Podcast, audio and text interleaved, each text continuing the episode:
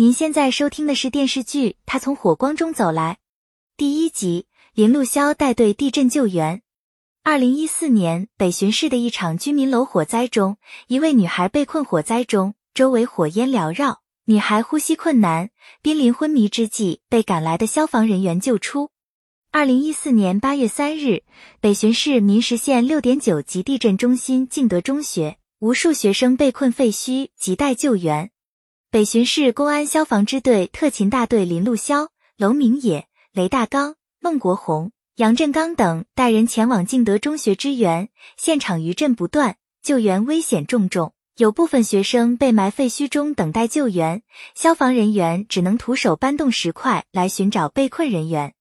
林路潇发现废墟中被困两位学生，他本想组织队员搬动石块尽快救人，却不料结构工程师于其磊阻拦他们。表示他来帮消防人员找出拆解顺序，以防二次坍塌。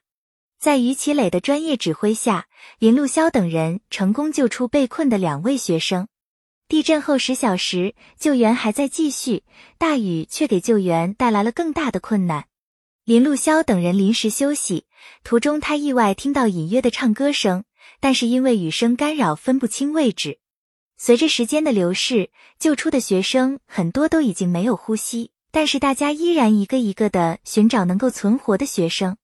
地震后三十八小时，林路潇还是能听到有个孩子一直在唱歌。他知道还有人被困废墟等待救援，通过众人的搜寻，他们成功锁定孩子位置，但因为废墟洞口位置太小，林路潇独自一人下去废墟救人。林路潇在废墟中找到重伤的孩子，他想将孩子从废墟中带走，不料余震来袭，队友为保护林路潇安危，只能强行将他从洞中用绳索拉出。林路潇只能眼睁睁看着那个重伤的孩子被废墟掩埋，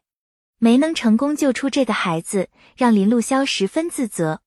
南滨市公安消防支队特勤大队徐建飞救援休息途中遇见林路潇。两人聊起林路潇想要拜师的事情，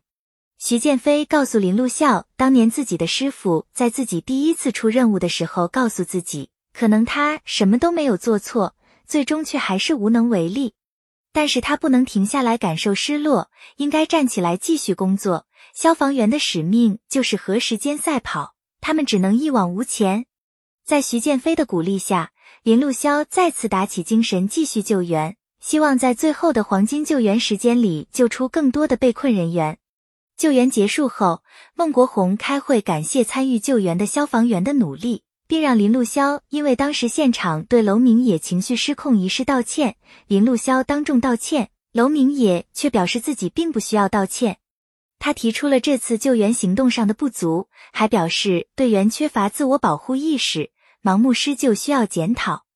他认为消防员的职责是科学合理的救援，而林路潇却反驳他们的职责是保护人民，随时准备牺牲。两人因此发生争执，孟国红制止了两人的争执，让两人回去好好想想，也认为在今后的工作和生活中，两人会找到适合自己的答案。散会后，娄明也得知支队有个出去学习的机会，他申请出去学习。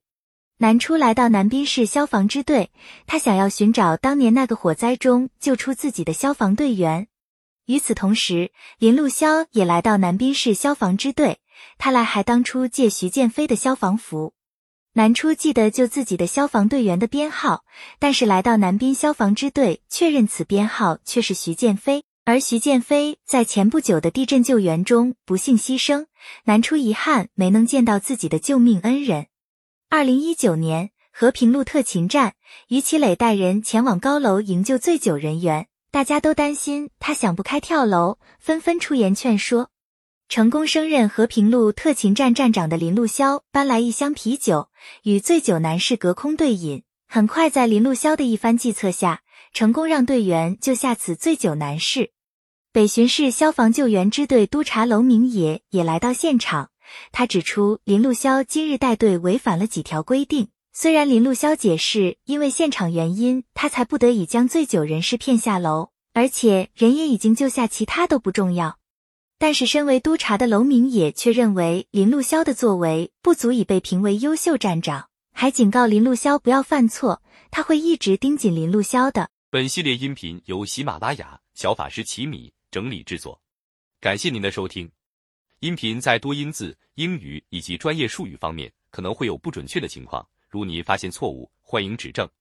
更多电视剧、电影详解音频，敬请订阅关注。